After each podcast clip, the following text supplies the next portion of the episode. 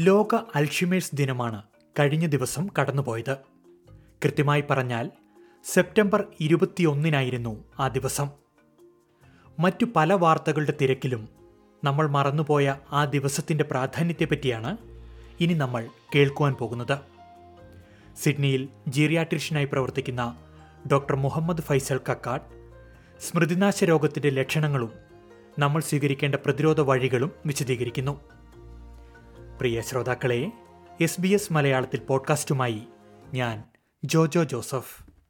നിങ്ങൾ കേൾക്കുന്നത് S B S Malayalam. Doctor Muhammad Faisal സ്വാഗതം എസ് ബി എസ് റേഡിയോ മലയാളത്തിലേക്ക്. താങ്ക് യു ഡോക്ടർ നമ്മൾ ആരും അത്ര എളുപ്പത്തിൽ മറന്നു പോകാൻ പാടില്ലാത്തൊരു ദിവസമാണ് കഴിഞ്ഞ ദിവസം കടന്നുപോയത് അല്ലേ? ലോക അൽഷിമേഴ്സ് ദിനം. എല്ലാവർക്കും മറവിയുണ്ട്. പക്ഷേ ഇതൊരു രോഗാവസ്ഥയായി അല്ലെങ്കിൽ അൽഷിമേഴ്സ് ആയി കണക്കാക്കുന്നത് എപ്പോഴാണെന്നൊന്ന് പറയുമോ? നമ്മൾ മറവി എന്ന് പറയുന്നത് പ്രായം കൂടുന്തോറും പ്രായമനുസരിച്ച് മറവി കൂടാം. പക്ഷെ അത് ഒരു ഒരു പർട്ടിക്കുലർ ലെവലിലെത്തിയില്ല അതായത് നമ്മൾ ഒരു കാര്യം ഓർക്കുന്നില്ല എന്ന് പറഞ്ഞാലും കുറച്ച് കഴിയുമ്പോൾ അത് ഓർമ്മ വരും. ഇപ്പൊ ഒരു ടെലിഫോൺ നമ്പർ ആയിക്കോട്ടെ അല്ലെങ്കിൽ ഒരാളുടെ പേരായിക്കോട്ടെ. ചിലപ്പോൾ പെട്ടെന്ന് ഓർക്കൂല. പക്ഷെ അത് കഴിഞ്ഞിട്ട് കുറച്ച് സമയം നമുക്ക് സമയം കിട്ടിയാൽ അത് ഓർത്തെടുക്കാൻ പറ്റും. അത് നോർമലാണ്. പിന്നെ നമുക്ക് ചില ചില ആങ്സൈറ്റി അല്ലെങ്കിൽ ഡിപ്രഷൻ അതൊക്കെ കൊണ്ടും മറവി വരാം. അപ്പോൾ അത് അതൊന്നും അൽസൈമേഴ്സ് അല്ല. അൽസൈമേഴ്സ് എന്ന് പറയുന്നത് ശരിക്കൊരു ഡയഗ്നോസിസ് ഓഫ് എക്സ്ക്ലൂഷൻ ആണ്. അപ്പൊ പല കാരണങ്ങൾ കൊണ്ട് ഓർമ്മ ശക്തി കുറയാം. അപ്പൊ അതിലുള്ള ഈ ബാക്കിയുള്ള കാരണങ്ങൾ ഒഴിവാക്കിയിട്ടാണ് നമ്മൾ അതിന്റെ വേണ്ട ടെസ്റ്റുകളൊക്കെ ചെയ്തതിന് ശേഷം എന്നിട്ടും അതെല്ലാം നോർമൽ ആണ് എങ്കിൽ ആണ് അൽസൈമേഴ്സ് എന്നുള്ളത് എടുക്കുന്നത്. അൽസൈമേഴ്സ് എന്നുള്ളത് ഒരു അങ്ങനെ മൊത്തത്തിൽ നമ്മൾ പറയുമ്പോൾ അൽസൈമേഴ്സ് ആണെന്ന് പറയുമെങ്കിലും അതൊരു മേധാക്ഷയം അഥവാ ഡിമെൻഷ്യ എന്ന കാറ്റഗറിയിൽ വരുന്നതാണ്. അതായത് ഡിമെൻഷ്യ എന്ന് പറയുന്നത് ഒരു ബ്രോഡ് അംബ്രല്ലയാണ്. അതിൽ വരുന്ന ഒരു ഒരു സെക്ഷനാണ് അൽസൈമേഴ്സ്. അത് അതാണ് ഏറ്റവും കൂടുതലായിട്ട് കണ്ടുവരുന്നത്. അപ്പൊ നമ്മൾ കാര്യങ്ങൾ മറന്നുപോയാലും അത് ഓർത്തെടുക്കാൻ പറ്റാത്ത ഒരവസ്ഥ വരികയാണെങ്കിൽ അപ്പോഴാണ് ഇതിന്റെ തുടക്കം. എന്നാലും അത് അൽസൈമേഴ്സ് എന്നുള്ളത് അതിൽ അല്ലെങ്കിൽ ഡിമെൻഷ്യ എന്നുള്ളതിൽ കാറ്റഗറൈസ് ചെയ്യാറില്ല. അത് കഴിഞ്ഞിട്ട് നമ്മൾക്ക് ഒരാളുടെ സഹായം കൂടാതെ ഒറ്റയ്ക്ക് ജീവിക്കാൻ പറ്റൂല എന്നുള്ളൊരു കണ്ടീഷൻ വരുമ്പോഴാണ് അത് ഡിമെൻഷ്യ എന്നുള്ളതിലേക്ക് മാറുന്നത് അതിൽ അതിൽ കുറച്ചുകൂടി ഇൻവെസ്റ്റിഗേറ്റ് ചെയ്ത് കഴിഞ്ഞാൽ അൽസൈമേഴ്സ് ആണോ അല്ലെങ്കിൽ വേറെ കാറ്റഗറിയിലുള്ള വാസ്കുലർ ഡിമെൻഷ്യ ആണോ എന്നൊക്കെ അറിയാൻ പറ്റും. എനിക്ക് തോന്നുന്നു അതിന്റെ ലക്ഷണങ്ങളിലേക്ക് നമുക്ക് പിന്നീട് പോകാം. അതിനു മുൻപ് എന്തുകൊണ്ടാണ് ഈ മറവി രോഗം അല്ലെങ്കിൽ അൽഷിമേഴ്സ് വരുന്നത് എന്ന് ഒന്ന് വിശദീകരിക്കുമോ?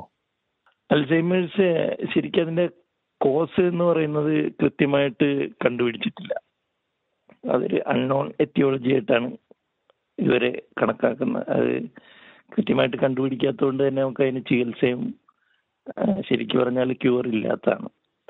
അപ്പോ അതിൽ പത്തോളജി എന്താണ് സംഭവിക്കുന്നതെന്ന് വെച്ചാൽ ഒരു നോർമൽ ആയിട്ടുള്ള പ്രോട്ടീൻ ബ്രെയിനിലുള്ള നോർമൽ പ്രോട്ടീനെ റീപ്ലേസ് ചെയ്തിട്ട് ഒരു അബ്നോർമൽ ആയിട്ടുള്ള ഒരു പ്രോട്ടീൻ വരുന്നു യൂസ്ലെസ് ആണ്.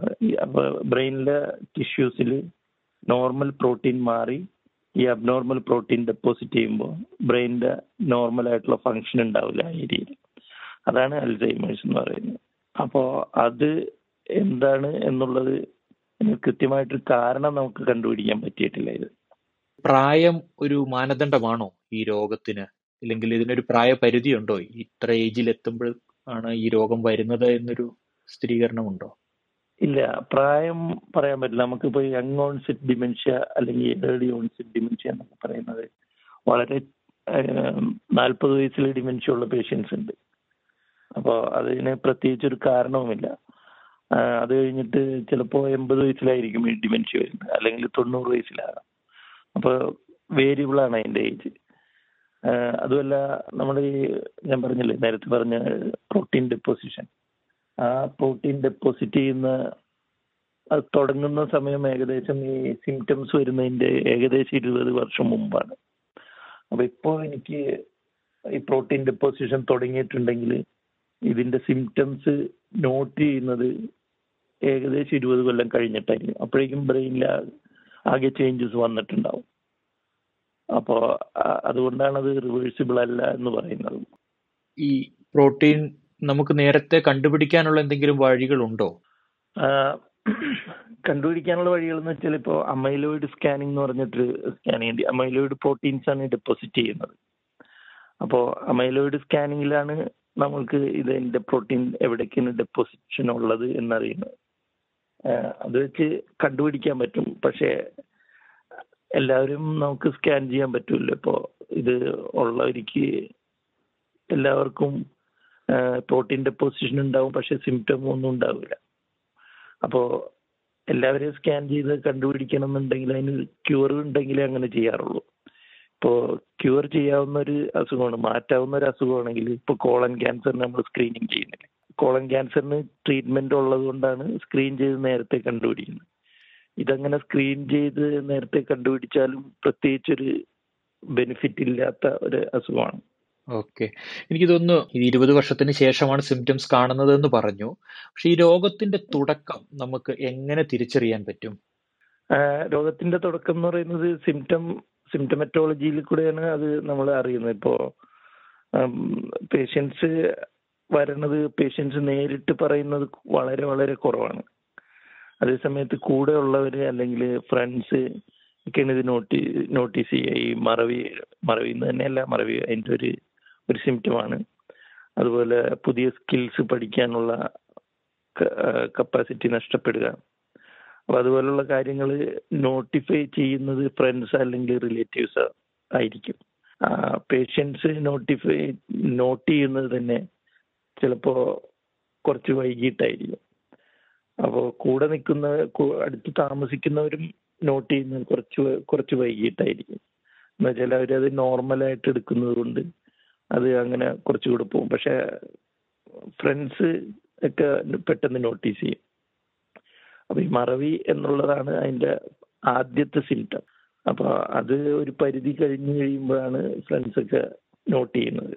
അങ്ങനെയാണ് ഹോസ്പിറ്റലിലേക്ക് സാധാരണ വരുന്നത്. ഓക്കെ നമ്മുടെ നിത്യജീവിതത്തിൽ എന്തെങ്കിലും നമ്മുടെ മാനസികാരോഗ്യത്തിലൊക്കെ എന്തെങ്കിലും മാറ്റം പ്രകടമാകുമോ? ഈ ഒരു അസുഖം വന്നു കഴിഞ്ഞാൽ? അത് ഡിമെൻഷ്യ ഡിമെൻഷ്യ വന്നു കഴിഞ്ഞാൽ ഒന്നാമത്തെ ഇപ്പോ ഹൈലി ഇന്റലക്ച്വൽ ആയിട്ടുള്ള ആളുകളാണ് കൂടുതൽ പ്രയാസം അനുഭവിക്കുന്നത്. അതായത് കൂടുതൽ സ്ട്രെസ് വരും. ഇത് നമുക്ക് ഡിമെൻഷ്യ ആയിക്കഴിഞ്ഞാൽ അല്ലെങ്കിൽ അൽസൈമേഴ്സ് ആയിക്കഴിഞ്ഞാൽ അത് റിലേറ്റഡ് ആയിട്ട് കുറെ സ്ട്രെസ് ഉണ്ടാവും. ഞാൻ നല്ലോണം ഫങ്ഷൻ ചെയ്തിരുന്ന ഒരാൾ പിന്നെ എനിക്ക് പഴയതുപോലെ ഫങ്ഷൻ ചെയ്യാൻ പറ്റുന്നില്ല എന്ന് പറയുമ്പോൾ അത് ഇന്റേണൽ ആയിട്ട് കുറെ കോൺഫ്ലിക്ട്സ് ഉണ്ടാക്കും. അപ്പൊ പെട്ടെന്ന് ദേഷ്യം വരിക പിന്നെ കാര്യങ്ങൾ പെട്ടെന്ന് മറന്നു പോകുന്നത് കൊണ്ട് തന്നെ എപ്പോഴും ഇതിനെപ്പറ്റി ടെൻഷൻ ഉണ്ടാവും. അങ്ങനെ സ്വഭാവത്തിൽ മാറ്റം വരും. അജിറ്റേറ്റ് ചെയ്യുക ഇറിറ്റബിലിറ്റി കൂടും. പിന്നെ അതിനോട് അതിനോടനുബന്ധിച്ച് ബി പി എസ് ഡി എന്ന് പറയുന്ന behaviour and psychological symptoms of dementia അത് എന്ന് പറയുന്നത് ഇത് കുറച്ച് പഴകിയിട്ട് കുറച്ച് നാളായി കഴിഞ്ഞ് ഡിമെൻഷ്യ വരുമ്പോൾ അല്ലെങ്കിൽ ചിലപ്പോൾ ചിലർക്ക് തുടക്കത്തിലെ തന്നെ ഇങ്ങനെ ആയിരിക്കും സിംറ്റംസ് പ്രസന്റ് ചെയ്യുന്നത് ഹലൂസിനേഷൻസ് ഉണ്ടാവും. ഇല്ലാത്ത കാര്യങ്ങൾ കാണുക. പിന്നെ സംശയം ഉണ്ടാവും. കൂടെ ഉള്ളവരെയൊക്കെ സംശയം ഉണ്ടാവും. എന്നെ ആക്രമിക്കാൻ വരുന്നതാണോ? എന്നെ ദ്രോഹിക്കാൻ വരുന്നതാണോ? അങ്ങനെയുള്ള സൈക്കോളജിക്കൽ സിംറ്റംസ് ഈ ഡിമെൻഷ്യയുടെ ഒരു പാർട്ടായിട്ട് തന്നെ വരുന്നുണ്ട്. പിന്നെ ആങ്സൈറ്റി ഡിപ്രഷൻ ഡിപ്രഷൻ എന്ന് പറയുന്നത് ഡിപ്രഷൻ മെമ്മറീനെ ബാധിക്കുകയും ചെയ്യാം. അതുപോലെ തന്നെ ഡിമെൻഷ്യയുടെ ഒരു സിംറ്റം അല്ലെങ്കിൽ ഡിമെൻഷ്യയുടെ കൂടെ ഉള്ള ഒരു അസുഖമാണ് ഡിപ്രഷൻ ഈ ഒരു അസുഖം വന്നു കഴിഞ്ഞാൽ നമ്മൾ ഏത് ഘട്ടത്തിലാണ് ഒരു ഡോക്ടറുടെ സഹായം തേടേണ്ടത്? ഏതൊക്കെ ലക്ഷണങ്ങൾ കാണുമ്പോഴാണ് നമ്മൾ ഒരു വൈദ്യസഹായം തേടേണ്ടത്? നമ്മൾ മറവി ഒരു പരിധിയിൽ കൂടെ നമ്മൾ ശരിക്ക് പറഞ്ഞാൽ നമ്മൾ മറവി നോട്ടീസ് ചെയ്യുമ്പോൾ തന്നെ ഡോക്ടറെ കാണേണ്ടതാണ്. അപ്പോൾ ചിലപ്പോ അതിന്റെ അതിന്റെ കാര്യങ്ങൾ ഇപ്പോൾ മെമ്മറിയുടെ ലോസ് ലോസ് ഓഫ് മെമ്മറി വരുമ്പോൾ അപ്പൊ തന്നെ ഡോക്ടറെ കണ്ട് വിവരം പറയുന്നതാണ് നല്ലത് എന്നിട്ട് നമുക്ക് കുഴപ്പമൊന്നുമില്ല എന്നുള്ളത് ഡോക്ടർ സർട്ടിഫൈ ചെയ്ത് കഴിഞ്ഞാൽ പിന്നെ നമുക്ക് പിന്നീട് അതിനൊരു ഫോളോ അപ്പ് ഉണ്ടാവും. ഒരു ഒരു വർഷം കഴിഞ്ഞിട്ടോ അല്ലെങ്കിൽ രണ്ട് വർഷം കഴിഞ്ഞിട്ടോ ഫോളോ അപ്പ് ഉണ്ടാവും. അതല്ല ഡിമെൻഷ്യയുടെ ഏതെങ്കിലും സ്റ്റേജിലാണെങ്കിൽ ആറുമാസം കഴിഞ്ഞിട്ട് ഫോളോ അപ്പ് ഉണ്ടാവും. അത് നമുക്ക് കോഗ്നിറ്റീവ് ടെസ്റ്റിംഗ് ചെയ്യുമ്പോൾ നമുക്കറിയാൻ പറ്റും സ്കോറിംഗ് ഉണ്ട്. ഇപ്പം നൂറിലൊരാൾ നൂറ് ആണ് അതിന്റെ മാക്സിമം സ്കോർ അതിൽ എൺപതിന് മീതെയാണെങ്കിൽ ഡിമെൻഷ്യ ആയിട്ട് എടുക്കാറില്ല. എയ്റ്റി ത്രീക്ക് താഴെ ഉള്ളവർക്കാണ് ഡിമെൻഷ്യ എന്നുള്ള ഒരു ഇതിലേക്ക് വരുന്നത്. അപ്പോൾ അത് നോട്ടീസ് ചെയ്തിട്ട് പിന്നെ ഫോളോ അപ്പ് എടുക്കണം. അപ്പോൾ മെമ്മറി ലോസ് ഉള്ളത് എല്ലാവരും ഡോക്ടറെ കാണുന്നതാണ് നല്ലത്. ചിലപ്പോൾ മെമ്മറി ലോസ് എന്ന് പറയുന്നത് ചിലപ്പോൾ വൈറ്റമിൻ ബി ട്വൽവിന്റെ കുറവ് കൊണ്ടുണ്ടാകാം. തൈറോയിഡ് ഫങ്ഷന്റെ കുറവ് കുറവ് കൊണ്ടുണ്ടാകാം. അതുപോലെ തന്നെ ഹോർമോണൽ ചേഞ്ചസ് കൊണ്ടുണ്ടാകാം. പിന്നെ അയൺ ഡെഫിഷ്യൻസി കൊണ്ടുണ്ടാകാം. അങ്ങനെ ഒരുപാട് ടെസ്റ്റുകളുണ്ട് അപ്പൊ അതൊക്കെ നോർമലാണോ എന്ന് നോക്കാൻ ഡോക്ടറെ കാണേണ്ടതാണ് ഓക്കെ ഒരു വൈദ്യസഹായം തേടേണ്ടത് അത്യാവശ്യമായിട്ടുള്ള ഒരു കാര്യമാണ് എന്ന് തോന്നുന്നു അല്ലേ? അതെ അതെ. ഡോക്ടർ ഒരു കാര്യം ഇതിനോട് കൂട്ടി ചോദിച്ചോട്ടെ ഇതൊരു പാരമ്പര്യമായി ഇല്ലെങ്കിൽ മാതാപിതാക്കൾക്ക് ആർക്കെങ്കിലും ഡിമെൻഷ്യയോ അൾഷിമേഴ്സ് ഒക്കെ വന്നിട്ടുണ്ടെങ്കിൽ മക്കൾക്ക് ഇത് വരാനുള്ള സാധ്യത ഇല്ലെങ്കിൽ ബന്ധുക്കൾക്ക് ഇത് വരാനുള്ള സാധ്യത എത്രത്തോളമാണ്? പാരമ്പര്യം ഒരു ഘടകമാണോ? പാരമ്പര്യം പാരമ്പര്യമായിട്ട് വരുന്ന ഡിമെൻഷ്യ ഉണ്ട് അത് വളരെ കുറഞ്ഞ പെർസെന്റേജിലുള്ള ആളുകൾക്ക് മാത്രം അങ്ങനെ വരാറുള്ളൂ. ആ അത് പാരമ്പര്യം എന്ന് പറയുന്നത് നമ്മൾ ജനറ്റിക് ടെസ്റ്റിംഗ് ചെയ്താൽ അറിയാവുന്നതാണ്. പക്ഷെ അത് ചെയ്യാറില്ല. സാധാരണയായിട്ട് ചെയ്യാറില്ല. കാരണം നമ്മളത് ചെയ്താലും എന്താണ് അതുകൊണ്ടുള്ള ഗുണം? ഇപ്പൊ ഇല്ലാത്തൊരു അസുഖത്തിന് അത് ചെയ്താൽ ഈ ഇത് ഒരു ഇരുപത് വയസ്സുള്ള ഒരാൾ ഇത് ചെയ്തിട്ട് പോസിറ്റീവ് ആണെങ്കിൽ പിന്നെ അയാൾക്ക് ചിലപ്പോൾ അറുപത് വയസ്സിലായിരിക്കും ഡിമെൻഷ്യ വരുന്നത്. അല്ലെങ്കിൽ നാൽപ്പത് വയസ്സിലാണ് ഈ ഡിമെൻഷ്യ വരുന്നത്. അപ്പൊ അടുത്ത ഇരുപത് കൊല്ലക്കാലം അല്ലെങ്കിൽ നാൽപ്പത് വർഷക്കാലം ഈ ഡിമെൻഷ്യനെ പറ്റി ടെൻഷനായിട്ട് അല്ലെങ്കിൽ ആങ്സൈറ്റി വന്നിട്ട് മുമ്പോട്ട് പോകാന്ന് പറയുന്ന ഒരു ബുദ്ധിമുട്ടല്ലേ?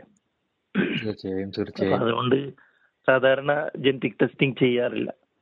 ജനറ്റിക് ആയിട്ടുണ്ട് വളരെ കുറഞ്ഞ പെർസെന്റേജ് പക്ഷെ അധിക ഭൂരിഭാഗം ഡിമെൻഷ്യം ജനറ്റിക് അല്ല. രോഗത്തെ നമുക്ക് പ്രതിരോധിക്കാൻ എന്തെങ്കിലും വഴികളുണ്ടോ? പ്രത്യേകിച്ച് ചില ബ്രെയിൻ എക്സസൈസുകൾ ഈ ന്യൂറോ കോഗ്നേറ്റീവ് എക്സസൈസ് എന്നൊക്കെ പലരും പറയാറുണ്ട്. അങ്ങനെ എന്തെങ്കിലും നമുക്ക് മുൻകരുതലുകൾ ഇല്ലെങ്കിൽ ഒരു പ്രതിരോധ മാർഗങ്ങളുണ്ടോ? പ്രതിരോധ മാർഗങ്ങൾ എന്ന് പറയുന്നത് ഡിമിൻഷ്യ വരുന്ന പ്രോഗ്രസ് ചെയ്യുന്ന സമയം നീട്ടിയെടുക്കുക എന്നുള്ളതാണ്. അതായത് ഡിമിൻഷ്യയുടെ പ്രോസസ്സ് സ്ലോ ആക്കുക. അപ്പൊ അതിന് പ്രധാനമായിട്ട് വേണ്ടത് ബ്രെയിൻ എക്സർസൈസുകൾ ബ്രെയിൻ ആക്റ്റീവായിട്ട് സൂക്ഷിക്കുക എന്നുള്ളതാണ്. അതുപോലെ ഭക്ഷണങ്ങൾ ഭക്ഷണത്തിൽ എല്ലാ വൈറ്റമിൻസും മിനറൽസും ഒക്കെ ഉള്ള ഭക്ഷണം കഴിക്കുക.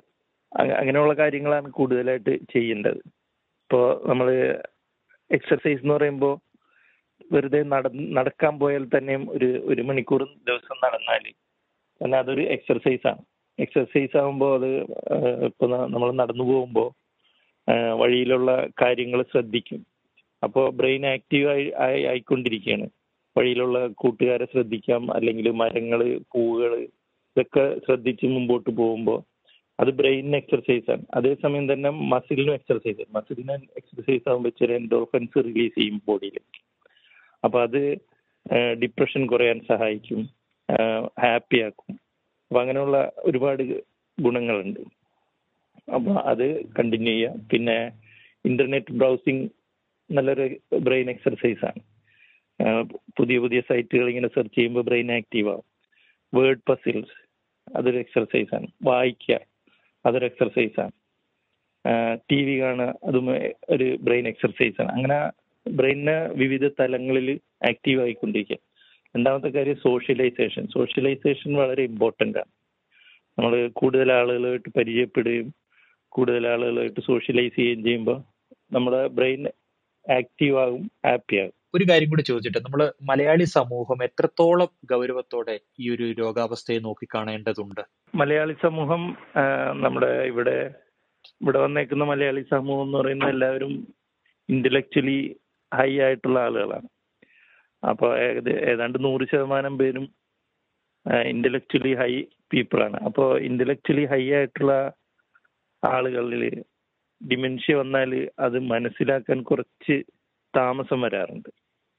അതായത് നമ്മൾ ഇവർ മാസ്ക് ചെയ്യും സിംറ്റംസ് പിടിച്ചു നിർത്താൻ പറ്റും. അവർക്ക് തന്നെ ആളുകളുടെ മുമ്പിൽ നന്നായിട്ട് പ്രസന്റ് ചെയ്യാൻ പറ്റും. അപ്പൊ ഈ ഓർമ്മക്കുറവ് ഉണ്ടെങ്കിൽ പോലും അവരത് കാണിക്കൂല. അല്ലെങ്കിൽ മറ്റുള്ളവർക്ക് അത് മനസ്സിലാവില്ല. അങ്ങനത്തെ രീതിയിലാവുമ്പോൾ കുറച്ച് ഡിലേ ആയിട്ടാണ് ഡയഗ്നോസിസ് വരാം.